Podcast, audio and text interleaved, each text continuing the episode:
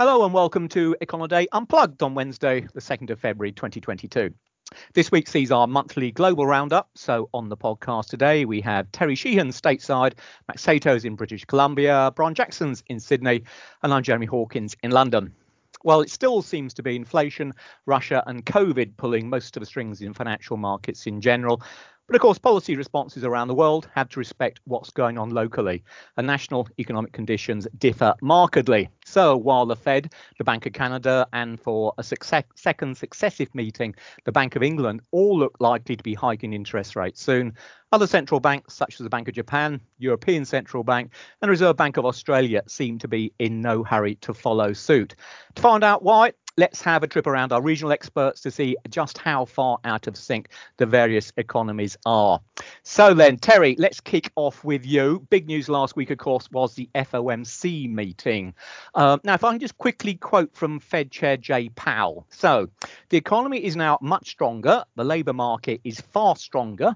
Inflation is running well above our 2% target, much higher than it was, referring to the 2015 uh, when it last started tightening. And these differences are likely to have important implications for the appropriate pace of policy adjustments. So, just how hawkish do you think the Fed has become? And indeed, do you think uh, the economy justifies it? Well, I think the hawk- hawkishness of the Fed has greatly increased. Um, we even recently heard uh, Atlanta Fed President Raphael Bostic talking about a 50 basis point increase uh, for the possible future. Um, and the fourth quarter finished very strong with nearly 7% growth here in the US. So, all that would seem to say that the US economy can support some tightening in monetary policy. On the other hand, we've gotten some early January data for the manufacturing and service sectors, it does look like things are slowing down. And then this morning we got a report from ADP suggesting that private payrolls could drop well over 300,000 in January. So we're going to we may see a Fed that's leaning hawkish, but they are definitely going to be paying attention to the data. Well, I say I was going to ask you about the payroll. I haven't seen that. So a decline of 300,000 um, in private payrolls in January. Yes. I know January, January is always a, a, wacko number anyway because the seasonal factors are so big. But were we to get that, do you think that would have any, have any implications at all for well, what everyone is assuming to be a March tightening? Uh, it would have some implications, but I think we it would have to look at it as a one month piece of data and wait until February and see if that kind of slowing was sustained. Okay, fair enough. Um, let me ask about fourth quarter GDP because so you mentioned almost seven percent growth annualized, which let's be honest yeah. is a pretty chunky number. It but is. as I recall, a big big chunk of that actually came out of business inventories. So yeah. is that something which might hit growth later on, or was that part of you know producers building inventory because they think demand's going to be very strong? Do you think? I think part of it is they're doing a lot of restocking because inventories have been very lean. The other thing that I think was going on is um, where they could invest in things in advance of higher interest rates, they were doing that, especially if it was something they'd have to finance. So um, I do think that that was probably more in reaction to being able to get some goods to stock up on and making sure that anything that was going to be costly to buy, they finance now. Okay, I mean, the Omicron effect, which we've certainly seen in Europe now, and certainly be asking Max and uh, Brian about that in their, their, parts of the world as well. Um, is it having much of an impact? I mean, this this 300,000 drop, supposed possible drop in, in payrolls, is that going to be heavily Omicron related, or where's it coming from? Um, if I looked at the details of the data, it seems to be concentrated in leisure and hospitality and trade and transportation. Mm-hmm. Uh, these are two areas that typically lay off heavily after the holiday period. Um, I'm actually so it's possible that some of it is just the end of temporary employment for the the holiday shopping period. Um, but I think it may also be due to some severe weather incidents, things like airlines canceling a lot of flights, so uh, people were getting laid off as a result. Um, so it's it's a bit of a mess, and it is Omicron related. Right. Okay. And Marcel, how are the Omicron numbers doing on your side now? Are they uh, still rising? Are they coming down yet, or? They're they're starting to come down. Um, it's still pretty widespread, but there are signs that um, the this current wave at least has peaked. Okay, and if I want to ask you about um, just going back to the Fed and well, I guess the balance sheet. Um, I think uh, Powell was suggesting that um, you know the Fed is willing to move sooner than they did last time, and also mm-hmm. talking about the fact that you know the balance sheet is a lot bigger than it was when they last time they started trying to you know, move move out of quantitative easing. So, we got any sort of sense of how they're going to address the fact that the balance sheet is far too big and what they're going to do to reduce it? No, they're playing that one pretty close to the vest. Uh, they, Powell has been saying that they discussed it at the last two meetings. They'll be discussing it further at upcoming meetings. Um, I think we'll probably get a better indication of just what they plan after March if we get the interest rate hike then, which we expect. Okay, and I guess there's no real sense on how far they actually want to, you know, to pare down the balance sheet. There's no kind of idea of what sort of percentage of GDP or an outright number or or what, whatever no. sort of metric you want to use. No, I think their biggest thing is they want to avoid any market disruptions in the process. Yeah, perfectly understandable. Okay, well that's my questions for you. Anything else you'd like to, uh, to lob into the pot? No, I think the main thing right now is we're waiting for the government's employment report on Friday because that's going to be a big question mark after the private numbers this morning. Okay, excellent. Thanks for that, Terry. Right, let's move across north of the border then.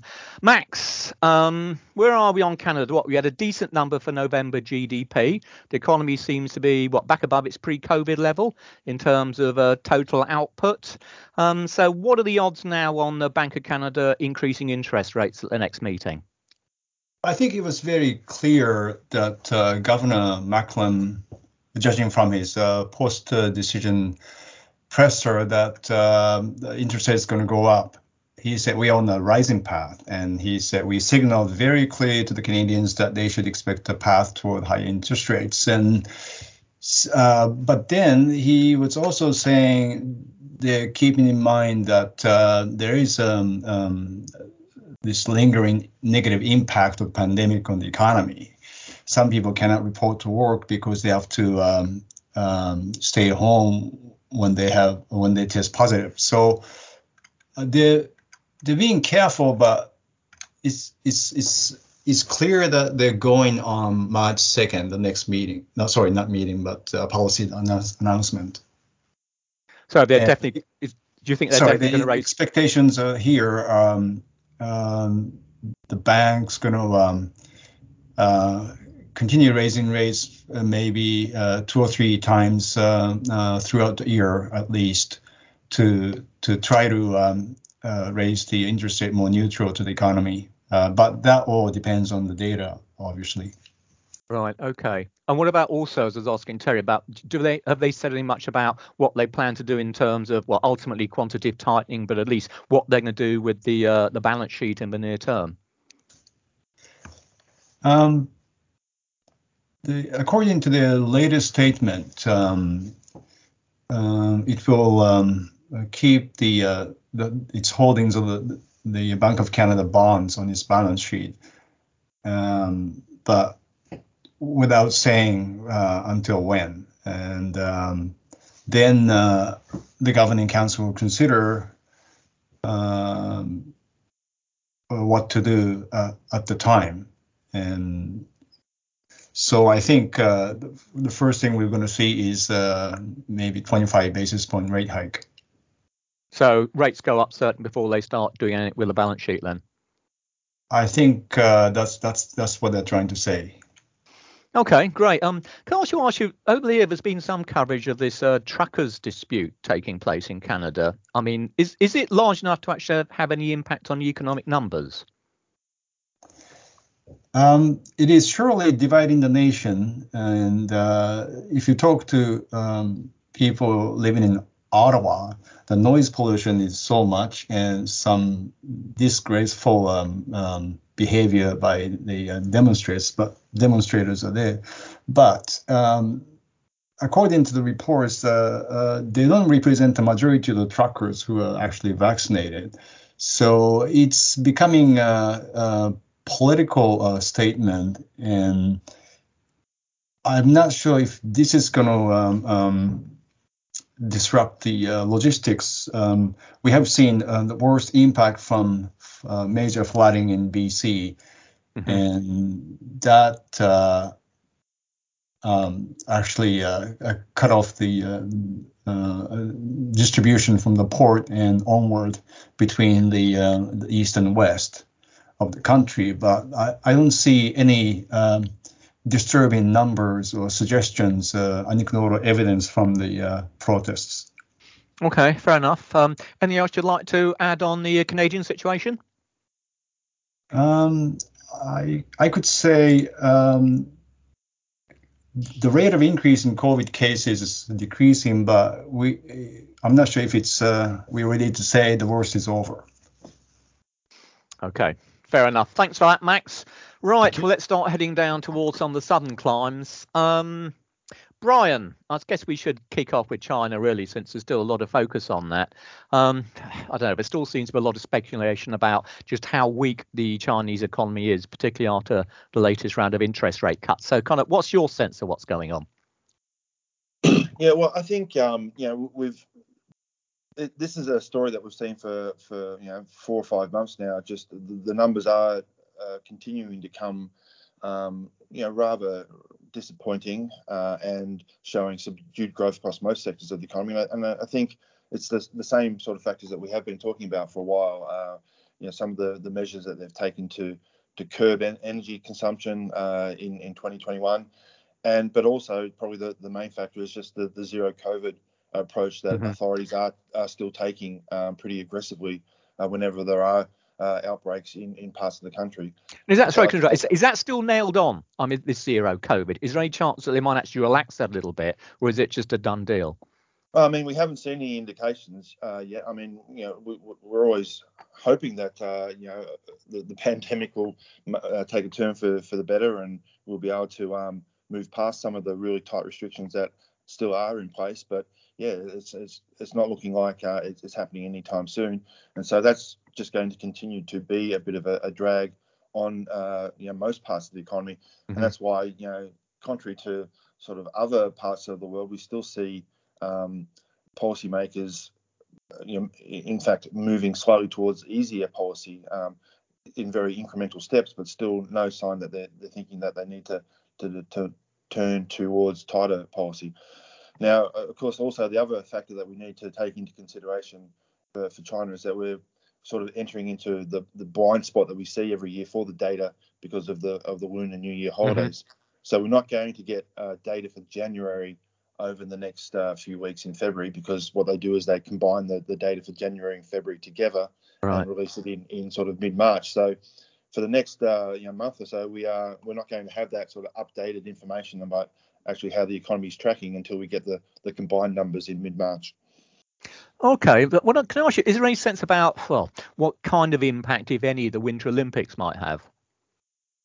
Uh, it's not really a, a big focus. Uh, I think um, I, I, don't. You know, obviously it'll have a, a, bit of an impact in, in some parts of, of the country and, and in some sectors, but I don't think it'll be really enough to move the needle on, on an aggregate scale. It's um, yeah, it's a, a, big sort of sporting event, but I, I, don't think it's going to have a huge impact on uh, you know a lot of the numbers that are coming out of China, and it's, it's definitely I don't think going to be enough to offset you know this zero COVID approach that they're taking. Right. Okay, fair enough. Right, let's pop across to your part, well, immediate part of the world and then Australia. And I guess what can you say about the Reserve Bank of Australia? Well, I mean, it's repeatedly insisted that any kind of hike in domestic interest rates isn't going to come until 2023. We've just had their latest statement. I mean, is that still the case? Yeah, they're still pushing pretty hard against the idea that they might have to to raise rates, um, you know, sometime soon. Obviously, last month we had the the inflation numbers came come out for the December quarter, and, and that showed that headline inflation has now been um, at or above three percent for three quarters in a row. So the, the RBA has the the target range of two to three percent, and headline inflation's been above that target range for you know for nearly a year now. Uh, and we've also seen underlying inflation sort of move up into the middle part of that of that target range, around two and a half percent. So, so what's sustain? Uh, haven't they been saying that it's got to be sort of sustainably above it? So Yeah, what what, so- what so counts as sustainable? That, that's the key phrase. You know, that they'll, they'll, they won't increase policy rates until inflation is sustainably in that target. But this definition of what mean, is meant by sustainably, well, uh, we, we had the uh, the governor of the RBA, uh, Dr. Philip Lowe, uh, come out yesterday, and, and he said, look, uh, we don't really have a specific definition of what that means. Uh, it's, it's kind of like, you know, you'll know it when you see it, sort of thing. So uh, that just means that, you know, it gives them a little bit of, uh, I guess, wiggle room to decide when, you know, inflation is at a level where they can start to, to hike rates. So, you know, he's basically just uh, saying that, you know, it's still not completely certain about when they will move. Um, so a lot of the, the markets are pushing this idea that, you know, they're pricing in a, a rate hike later this year. And he was forced to concede in, in sort of the question and answer session of his speech yesterday that um, a rate hike this year is plausible. That's the, the, the phrase he used. But yeah, he still seems to be pushing against the idea that they'll have to be uh, pretty aggressive and, and, and move quickly. He, said basically, look, you know, inflation's gone up, but it's still a lot lower here in Australia, Australia than it is in other parts of the world. So we don't have to to move races as, as quickly or as, as aggressive as aggressively as, as other central banks. Okay, fair enough. Um, what about the the balance sheet? So they're ending, if I remember right, they're end, ending now quantitative easing middle of this month. Is that right? Um, Yeah, what do they right. to do with it? Um, are they going to are they going to reinvest maturing bonds? Are they keep it flat, or are they going to actually start, you know, thinking about outright sales? Uh, they, they- haven't, um, you know, committed to, to anything at, at the moment. Uh, but you know, they- they, they're just, um, you know, they've been scaling back those purchases for a, a couple of months now, and, and as you say, they're going to to cease uh, the purchases uh, next week. Um, and again, we had the RBA saying, well, look, that doesn't actually rep, you know represent a tightening of monetary policy because it's not so much about the the flow of purchases, but the, the stock of, of existing purchases that will provide that ongoing support. So they, they, they still seem to think that um, you know, the economy could do with uh, some policy support, but you know they just don't need to, to keep on buying assets. Uh, uh, that you know the existing stock of purchases will continue to provide support. Right. Martin, it's quite interesting to look at some of the different views from the different central banks as to whether it's the stock of quantitative easing which actually Yeah. determines the stance or whether or not it's the actual flow and so on. There certainly appears to be different views amongst central banks who go around the world. All right. Um, New Zealand, got to ask you about that because I assume it's still the case, given the latest figures we've had out of New Zealand, that interest rate expectations are that they'll be going up again later on this month. Yeah, they've um, they've gone so they've hiked twice, and um, you know for the, you know the last two policy meetings, and yeah, every indication is that you know they think that there's still more to come. Whether or not they'll go every single meeting um, is, you know to be determined, but yeah, that's clearly the policy bias at the moment. Um, and so yeah, we're, we're seeing a real sort of divergence across the region. You know, as I said Mhm. before, China is still tweaking policy to be a bit looser. Um, Australia and uh, uh, India, I think you could say, are, are sort of trying to hold the line at the moment. And then, but you've also got uh, parts of the of the region where central banks are raising rates. So uh, Korea's gone, uh, South Korea's gone three times, and, and New Zealand twice in the last few months. Okay. Is there any idea how high New Zealand rates might go? Uh, I mean, I I think they'll try and uh, you know get back to some sort of level of normality. You know, it's still historically very low at uh, 0.75 percent. Um, you know, before the pandemic, it was up around uh, you know one percent, uh, one and a half percent. Um, so I think you know if, if they can try and get back to sort of around that one and a half percent level that was prevailing before the pandemic, that that could be a, a, a, at least a, a medium term goal just to try and get back to you know a sort of a normal normal level and not have the emergency levels that we've, we've seen over the last couple of years. Okay, fair enough. Um, and perhaps just as, as an aside, really, from my side, but just out of interest, there's been some sort of reports um, on Hong Kong, which we don't always talk about, um, about you know some of the problems they're having now because of these stringent COVID-19 policies, and talking about I don't know an exodus of foreign firms and and sort of staff, which actually jeopardize jeopardize its position as a financial hub. Is that appear to be a genuine concern you know, out there, or is it just something overseas investors are looking at, and it's just kind of their view of things? Well, it could be a little bit of, of both. Um, you know, obviously people are looking um, at that, and and yeah, I've seen some of those reports too. And I, you know, I, I used to live in Hong Kong, and, and, and still know some people in Hong Kong, and and yeah, it's not the the, the same place it was, you know, 10 years ago in, yeah. in terms of being a, a you know a, a, destination that's quite attractive for for expats and and and you know in particular fields of, of industry. So it, it's it's definitely a concern. Um, you know, I'm, I'm, sure it's not the number one priority for uh, for policymakers uh, at, at, top levels of, of, the Hong Kong and Chinese government. Um, what the impact is on on you know expats and um, you know that some parts of the financial sector they you know they sort of obviously have other priorities in mind, but it's definitely a, a you know one of the the the factors that have contributed to Hong Kong's success for a long time. Um, right. Uh, it's um, its status as a sort of financial hub uh, in the region, and this does you know cause a you know this does raise concerns that you know whether they will be able to continue. Okay, and just quickly, how is Hong Kong economy doing now? Because I know in previous um, when we've been on podcasts, certainly last year anyway, we have some fairly dire numbers coming out of Hong Kong. Um, are we in kind of a, a recovery phase yet? I wouldn't say recovery. It's it's more just stabilisation. So you know we're no we're no longer seeing you know the big free fall in in uh, numbers that we saw. You know if you look at the PMI numbers mm-hmm. um, in in the early days of the pandemic, but you know it, it's hardly um, you know you know a strong recovery as well. It's just sort of bouncing around um, pretty flat, and I think that's going to be the case until yeah we do see a relaxation of of, of the restrictions. They're, they're, very tight in Hong Kong uh, about um, you know trying to to get on top of this, and right. it's, it's, having a real economic impact, but um, you know, not as bad as in, in the initial stages of the pandemic. Okay, that's great. Um, anything else from you, Brian? No, I mean we're, we're obviously um, like much of the world just looking at uh, at the at the domestic cases and um, seeing if we can uh, get over the this recent surge and and then get back to normal. Obviously, um, you know, a lot of policymakers think that uh, once we do see a stabilisation in domestic cases, then uh, conditions will improve quickly, and uh, and once that happens, you I, I, think you will start to see uh, a greater policy response, but that's that's still a, a, little bit in the future for for some parts of the region. Okay. Oh, oh well, I think that's great. But just one quick question before, before we, we move on. Um, Russia, Ukraine, is there clearly obviously within Europe it's a major focus at the moment. Um, is there is there much is it a much of a focal point in your part of the world? Uh,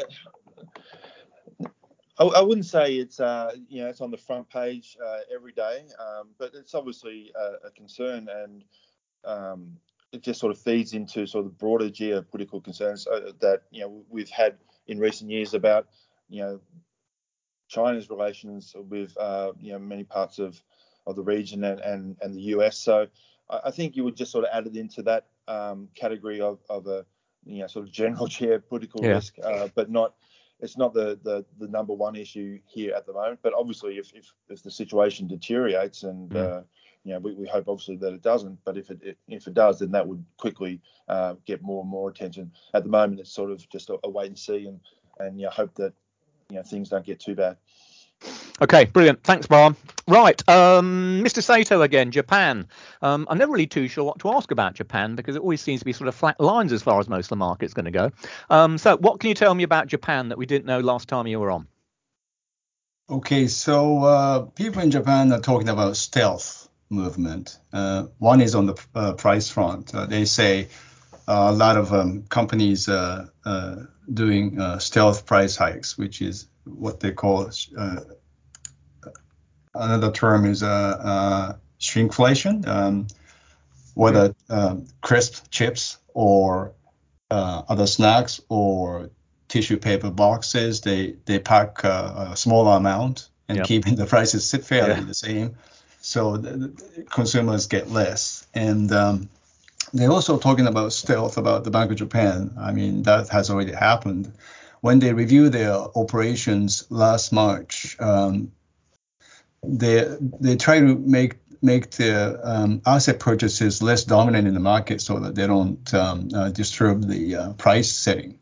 So uh, overall, the Bank of Japan has been um, going um, uh, easy on the uh, asset purchases. and they have already announced that uh, they're ending uh, some of the uh, anti-COVID uh, financing measures, mostly for the, um, big companies, but continuing extending by six months for the, the, measures for the smaller companies. So they're trying to um, keep a good balance. But if you ask me um, if the bank's going to raise rates in the future, I don't think it's possible. Um, probably the Bank of Japan people wishing that they're seeing four or five percent inflation now. Um, they, they want to see CPI overshoot uh, beyond the um, uh, two percent target. Right. And uh, recently, in the January outlook report, they raised the uh, core CPI uh, forecast median for the board is 1.1 from 0.9 for the next fiscal year starting in April, and the same for the following year. So when uh, Kuroda is ending his second uh, five-year term, we still see just about half of what they want to see in, in terms of the inflation rate. Mm-hmm. And but then um, in the U.S., obviously the Fed has to fight inflation, and people obviously suffering. Companies are suffering. But in Japan, um, companies may be suffering, but the, one of the disturbing um, uh, phenomena there is uh, uh, people uh, whose kids get sick and, and, can report to work because they have to uh, um, stay at home. Um, there's a system, new uh, um, fiscal measure to help uh, to give money to people who who lose uh, income, but a lot of companies, uh, the companies have to apply for it, and then they're refusing to do so because they involves obviously a lot of paperwork, right. and they don't want uh, uh, labor bureau people to investigate their practices. So um, you may have a, a notion that the Japanese society is uh, polite, but they're not necessarily kind, and that's the uh, long-term problem. Corporate behavior, people may not be so um, kind to each other. So that's uh, that can be a um, underlying problem I can see. Okay, can I ask you about the, the COVID numbers out there? Because I think the, the numbers have really escalated sharply over the course of the last few weeks or so. I mean, Brian was talking about, you know, that the zero COVID policy we had in the likes of China and Hong Kong. Um, what's the Japanese um, authorities' attitude towards it? I don't think uh, they know what to do. Um, there's a huge spike uh, they, they had never seen before, and it's still rising, the, the total number. And more people um, um, being hospitalized or the, the municipalities are trying to be preemptive, so they're t- telling people to stay at home instead of uh, going to a clinic or hospital. So it's they're being hit by the sixth wave during the pandemic, and uh, booster shots, uh, they just began to give them to um, teachers and uh, essential workers. And that means um, while they were ahead of uh, most of Europe and North America in the fall, they are now falling behind. Uh, so that's uh, that means even though the GDP is going to obviously rebound in mm-hmm. October, December, quarter we're going to see on February 15th, um, but January, March is going to be uh, uh, extremely un, um, uncertain. Yeah, that's true. A lot of countries at the moment, just from what Terry was saying about her part of the world, and it's certainly true in Europe as well. Okay, anything else from your side on Japan, Max? I think that's about it so far. Okay, lovely. Thanks a lot for that. In which case, let's uh, round things off on the European side. Of course, we have a, a highlight of Europe this week, uh, a couple of central bank meetings, uh, the ECB and the Bank of England. ECB then first on Thursday. Well, say there's a lot of different directions as far as central banks are going at the moment, but the ECB seems to be amongst that, well, seemingly minority group now, which doesn't want to do anything with policy, and it's very much sitting on the sidelines as it watches other central banks respond to rising inflationary risks. So we know that the pandemic emergency purchase program, the key arm of their quantitative easing program, that's being in the process of being phased out at the moment, and they should reaffirm on Thursday that that will indeed end uh, come the end of March time. It's unlikely to be fully utilised once we get there, but nonetheless, that's when it's going to be terminated. Um, and to offset that loss, we'll see a temporary increase in the other part of quantitative easing, the long-standing asset purchase program. That'll be raised in the second quarter and the third quarter to partially offset the loss of the PEPP um, before it reverts back to the current 20 billion euro a month asset purchase target for the fourth quarter and indeed beyond that. President Lagarde is still saying that uh, there'll be no rate rises or doesn't expect to see any interest rate rises in the eurozone in 2022. But quite clearly, price pressures are still building, and as far as financial markets concerned now, they're discounting what at least a couple of hikes as far as this year is concerned. Adding to that speculation, earlier today we had the Wednesday inflation figures, which I must say really did come as something of a shock. So these are for January, the flash numbers, and they're expected to see a decline just due to technical factors. Um, essentially, as just uh, some of the dropping out of various distortions which have been caused by ger- changes to German German VAT. Um, this should have taken what perhaps about 0.5 percentage point or so. It's hard to estimate it exactly, but off the headline inflation rate, and certainly the consensus was that we would see a sharp decline in that rate uh, for January. In practice, it actually went up to 5.1% from 5.0%, only a tick, but that's a new record high for the region since the euro was first introduced. It was what about 0.8 percentage points above the market consensus, which is a huge gap. And we're now what 3.1 percentage points above the ECB's own target. So it kind of suggests how we want to slice this, and there are, there are a lot of bits and pieces going through the data which make them quite hard to really interpret at the moment. But on the basis of what we've got, it really does look as if the if we can call it the real headline rate, now that we've got these German tax effects having dropped out, is still trending up. The core rate now stands at 2.3%. That at least was down from 2.6% last time, but again, really should have been lower given the impact of the changes to German VAT. So it looks as if inflationary pressure is still continuing to build, which means that when we get to the ECB meeting tomorrow, the splits which we've seen from various minutes of these meetings in the past are going to indicate that the the governing council of a disagreement there is getting wider and wider. Um, in terms of the economy, well, it's not doing too badly. I mean, growth, we've had the flash estimate, the preliminary flash estimate, I should say, for the fourth quarter.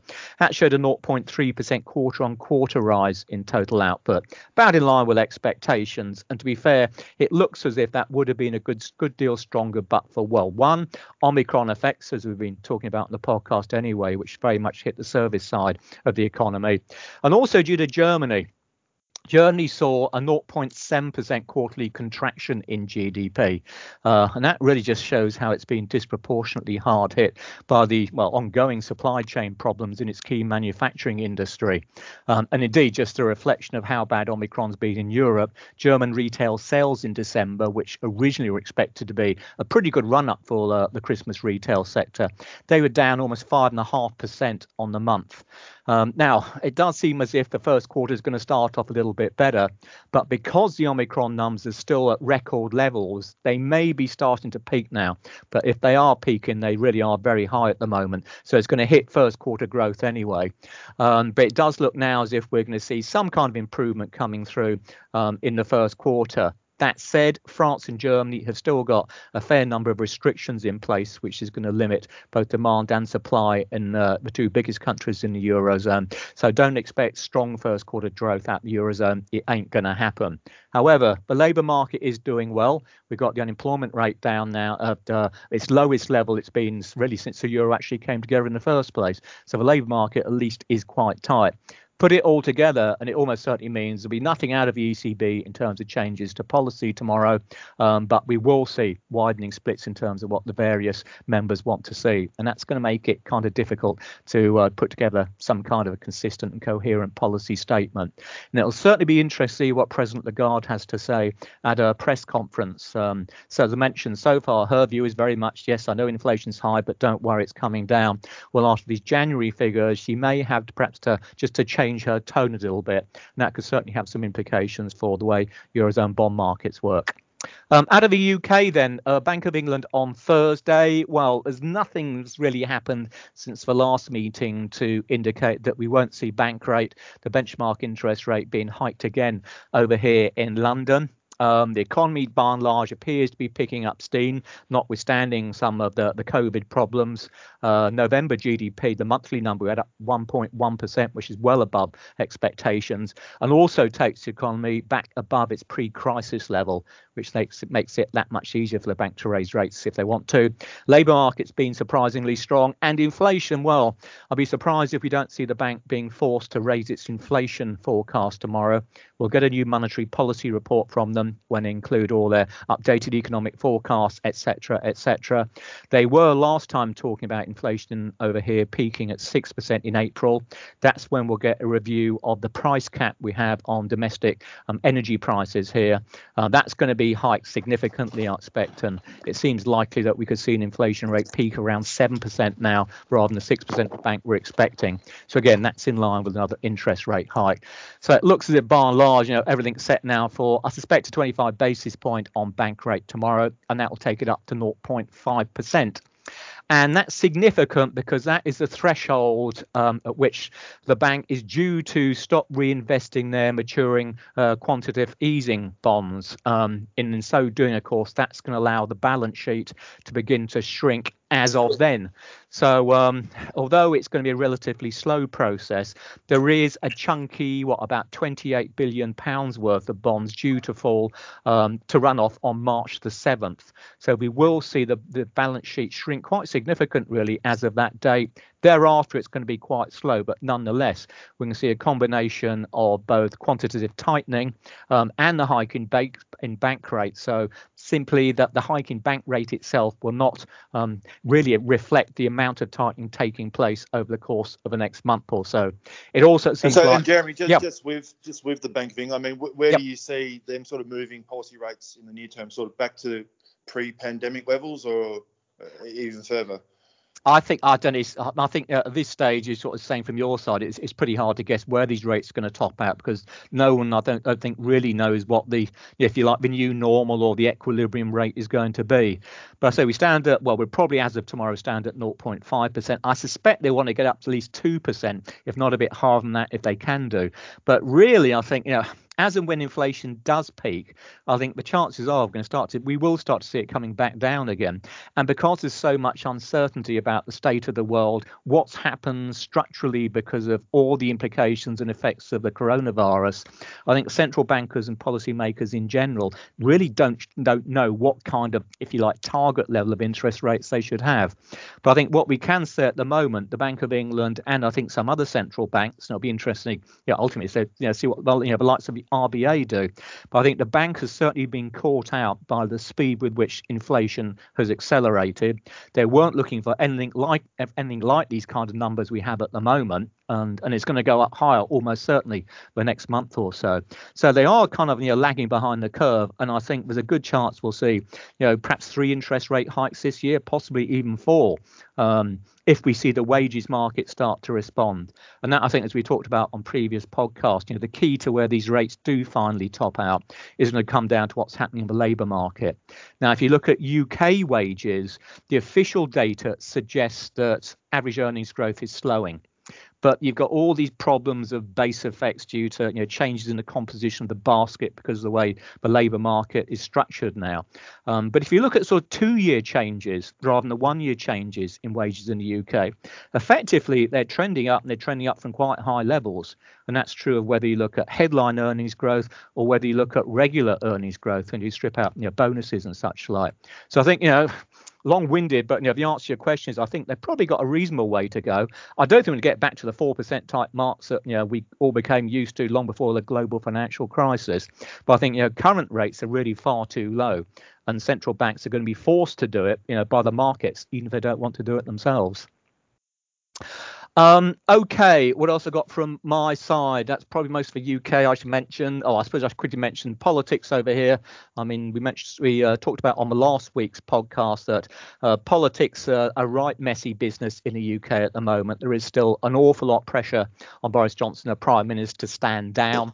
We're still waiting to see whether or not there's going to be a full leadership challenge. It, it, it does seem to be shaping up that way. But it's got to be said, I guess, if you're a prime minister under pressure and see the pound going up, and you think there's a good chance you might actually lose your job, it doesn't reflect on your ability too well. And I suspect that really is uh, down to the fact that were Boris Johnson to leave, his replacement most likely, I suspect, would be Rishi Sunak, who's the UK Chancellor of the Exchequer, um, who by and large is pretty well respected in the UK financial market. So if Johnson were to go, might actually be a plus factor rather than a negative factor for the pound. Um, what shall I round off with? I'll round off quickly with Switzerland. The Swiss National Bank last week reactivated uh, their so called countercyclical capital buffer a posh name for really just a guide to banks which forces them to um, acquire reserves, at least keep reserves, uh, due to uh, possible losses on what is currently a red hot property market. So really, they're trying to slow down the rate of growth in property prices, and I guess that's uh, that's kind of a feature we've seen around most of the world at the moment. I know Brian, from your sort of side, notably in New Zealand, I think they've already already introduced additional um, loan value ratios or something, haven't they? Last year, I think, to try and restrict the property market way prices are going there. Yeah, and and there's also been some suggestion that they'll be needed in Australia to sort of just try and you know if the RBA is not going to move them, you know, some other ways of trying to curb uh, the housing market here as well. Yeah, I guess so. That's I guess when you're looking for you know, dislocations, we talk about broad economic cycles, but also at a sectoral level, what's going on in the housing market, you know, could really be you know, a major problem for the global economy. Your prices continue to rise. So anyway, as mentioned, Swiss National Bank looking to try and do something about that. It's just a reflection of what's going on there, due to the fact, of course, they've got negative interest rates pretty well across the curve. Okay, that I think then is probably it from me. Does anybody else have a link they'd like to say before we wrap it up? Nothing. Uh, Jeremy, quick, sorry, quick question. Yeah. Go ahead. Sorry, who's got the quick question? That was so quick. Yeah, uh, Max here. Um, yeah. So the, the tensions over Ukraine. Um, yeah. Do, do we have to uh, watch out for any spillover effects on the markets or real economy in the region or global? Uh, well, I think yes and yes. I think when you're looking at the bond markets at the moment, there's two very much competing, you know, competing forces here. One, you've got quite clearly uh, you know, a, an overall investor concern about look, inflation's going up. What are you going to do about it? You central banks need to start tightening, and that's clearly helping to push yields up. However, you know, the, on the other hand, you've got if we actually do see some kind of Russian incursion um, into Ukraine, then almost certainly there's going to be a flight to quality, and you're going to see an immediate demand for you know for sovereign bonds. So that's going to start dragging yields down. So I think you know if we go back a little bit before this Ukraine thing really started to I can't say blow up because blow up's the wrong word in this context, but you know really started to escalate. Your bond yields, 10-year U.S. debt looked to be heading towards two percent with nothing that's going to stop it. Then we had the big escalation of, of tensions on the border between Russia and Ukraine, we saw yields pull back again. And I think we're still in that kind of world at the moment. But if Russia does invade Ukraine, I think you've got to assume that there will be, you know, at least initially anyway, some of some lowering of, of international bond yields, and you're also going to see a flow into the safe haven currencies. So presumably it'll be good for the Japanese yen. Um, it'll be certainly be good for the US dollar, which I expect will probably, probably come best out of it. Within Europe, it'll be good for the likes of a Swiss franc, and it may also be slightly beneficial for the pound as well. I mean, the issue for Europe is that for the European Union, around about 40% of their energy energy supplies come out of Russia. For the likes of the UK, off the top of my head, it's around about 6%, 7%, something like that. So it's not such a big issue for the likes of the UK. So it may well mean that you know the likes of UK markets would outperform what's happening elsewhere in Europe. But yes, I think you know worst case would be we're going to see what happens to ultimately energy prices if Russia starts turning the tap off for Europe, crude oil prices, crude gas prices in Europe are going to go through the roof. And inflation is going to go up a lot higher. So I think most definitely what's happening Russia Ukraine at the moment needs to be watching because it's going to have implications not just for Europe but you know for, for the way the global economy works in general. Right. Um, on that happy note, and of course, as Brian is saying, let's hope that nothing actually happens in that part of the world anyway. Right. So that is it for this week then. Um, I guess putting Russia on one side, um, it still seems to be that an increasing worry for investors now is that some central banks are falling behind the curve. If that is the case, well, notice perhaps one way of addressing it is to go down the Turkish route. Um, and last week we saw the Turkish President Erdogan sack his head of the National Statistical Institute for apparently releasing inflation data that the president thought were too high. After all, it's only a number anyway, isn't it? Right, well, for coverage of key economic data and events that you know you can trust, be sure to keep up to date with Econoday's global economic calendar. On behalf of Terry, Max, Brian, and myself, thanks as always for listening. We hope you can tune in again next week. Bye for now.